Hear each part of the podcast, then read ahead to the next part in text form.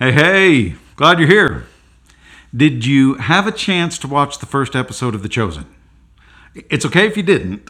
Uh, just go to your app store on your phone or your computer and download the Chosen app. And if you haven't taken time to do that, what you still can. In fact, if I could just reach through this camera and screen and gently twist your arm to watch this, I'd do it. People who have met and walked with Jesus have put this together. I've come to know Jesus more by watching it. And in the scheme of life and everything that we can experience, coming to better know Jesus, it just leaves everything else in the dust. The Chosen. Catch up with episodes one and two this week. Shabbat. It's a Jewish word that means rest. Our English transliteration is the word Sabbath, a little more familiar to us. Most of us have some context to draw from with the word Sabbath. A lot of us have an idea that it has some kind of religious connotation. Many of us went to Sunday school, and we can remember the lessons of creation and how God created the universe, and then Moses wrote it down for the Israelites, and how God created the heavens and the earth, and He created light and darkness, and He called the light day, and He called the darkness night, and God created the water and, and the land, and the growing plants, and the vegetation, and the sun, and the moon, and the stars, and the creatures that would fly, and the creatures that would swim. God created creatures able to live on land and walk around, and then His final creation he made something in his own image. He crafted the human being. And then Moses wrapped this creation story up with this statement Thus the heavens and the earth were completed in all their vast array. By the seventh day, God had finished the work that he had been doing, so on the seventh day, he rested from all his work. Then God blessed the seventh day and made it holy, because on it he rested from all the work of creating that he had done. So the human being is given the capacity to tend to and to take care of this created, beautiful blue marble. But one day was created for rest, a Sabbath, a Shabbat.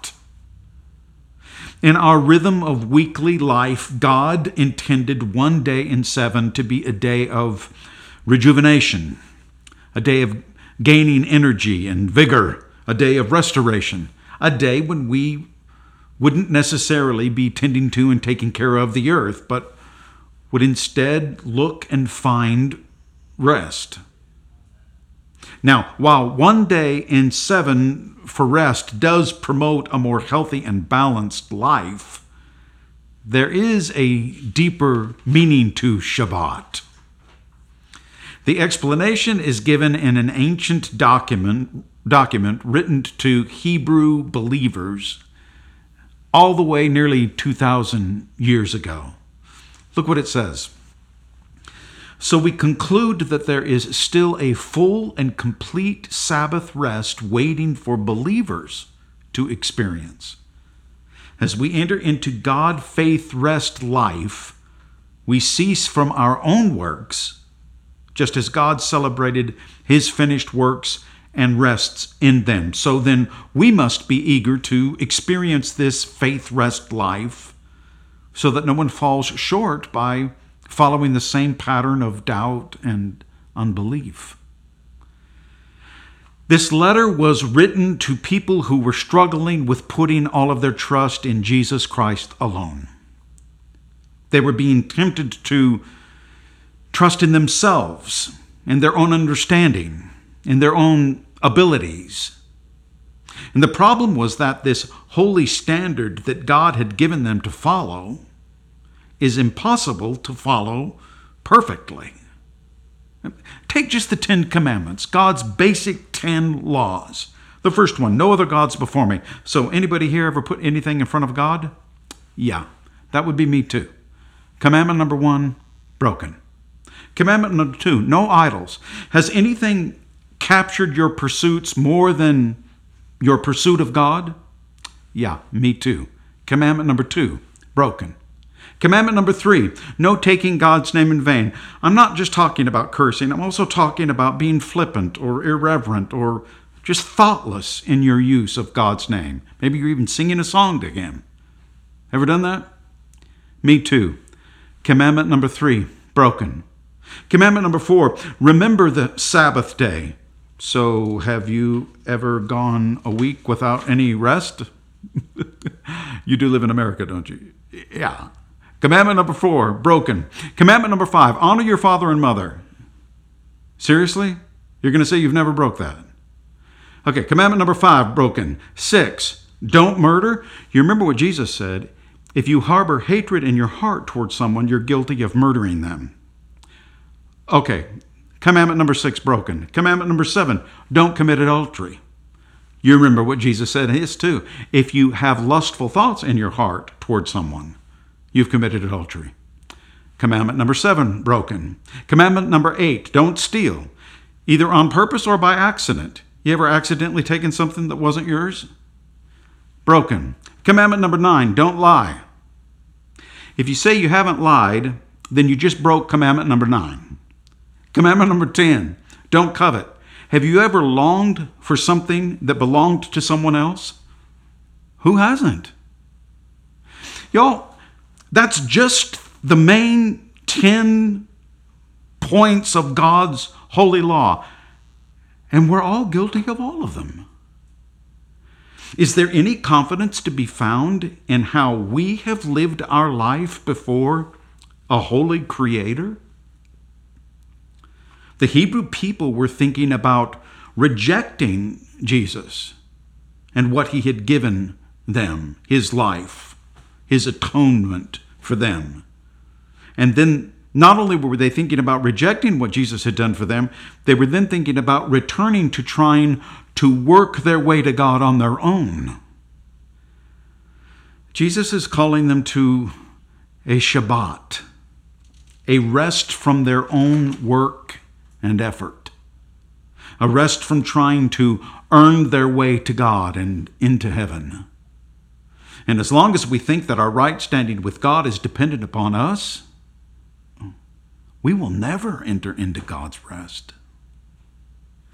Our Sabbath, our Shabbat, our rest is only found in Jesus. He is our Shabbat. One of Jesus' final words on the cross, tetelestai, such a great word. Literally, it is finished. The debt is paid. It is canceled. The work is done. We are now called to live in the finished work of Christ. We are called to rest in Jesus, our Shabbat. Hey, resting one day in seven for better health? Absolutely. More importantly, resting every day in the finished work of Christ? Most absolutely. That's when we really start living. So, there's a great story from early church tradition about the Apostle John. It's told that when he was in Ephesus, he had a hobby of raising pigeons. And on one occasion, an Ephesian elder passed by John's home as he was returning from a hunt. And when he saw John playing with the birds, he, he criticized the old apostle. And he thought, man, what he's doing is so frivolous. Well, John didn't respond at first, but then he noticed the elder's bow and the strings on his bow that he had used for hunting, and he remarked how the huntsman's strings on the bow were loose.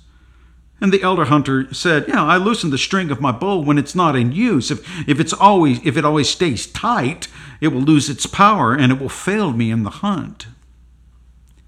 John responded, "I am now relaxing the bow of my mind so that I might be better able to shoot the arrows of divine truth. We need physical rest, but we need to live in our rest in Jesus. One of my favorite stories is about a, a guy who was a well digger by trade. This was back before electricity, before machinery. People would hire him to find a place where they thought water was and, and then dig him a well. And so he did. Made a pretty good living. He had it cataloged in his shack on who had what well and how deep the well was, and then, of course, he was also asked to maintain the wells. Well, one customer had got a hold of him explaining that their well was in need of repair, and so he looked it up and found out which it was and got the rope accordingly, and, and then went and then threw that rope down in the well and shimmied down it. And what he had on, on the bottom of each one of his ropes was a knot that, that kept the ends from fraying, but it also was something that he could sit on after all that strength hanging onto that rope when he got down there. And the reason he he had to have a place to sit is just in case he made a mistake and got the wrong rope. You see, if he if he got a rope that was too short and that well was much deeper, why he would have to sit on that knot until he had a chance to rest, get his strength back, and then he could go back up and get out and then get the right one. Well, this one particular time, he went down and he, he shimmied down that rope and he was sitting on the knot and he couldn't feel the bottom. And he was reaching down as much as he could with his leg and toe and he. So he had to make a decision. Do I just rest here and then go back up and get a longer rope? Or. Ah, he knew he'd had the right rope. So he went ahead and let that knot come out and now he's hanging. he's hanging. He's stretched out and he can't touch bottom. And now he doesn't have the strength to pull himself back up. So he's hollering and nobody hears him. Finally, he reached the place of no return. He just couldn't hold on any longer and he fell three inches. He had been straining and holding on for dear life when safety was just below his feet. Only when he let go of his own efforts did he learn that he had nothing to fear. Are you ready to put all of your confidence and trust in Jesus alone? Are you ready to find your rest in Him? He wants to be your Shabbat. Won't you let Him come?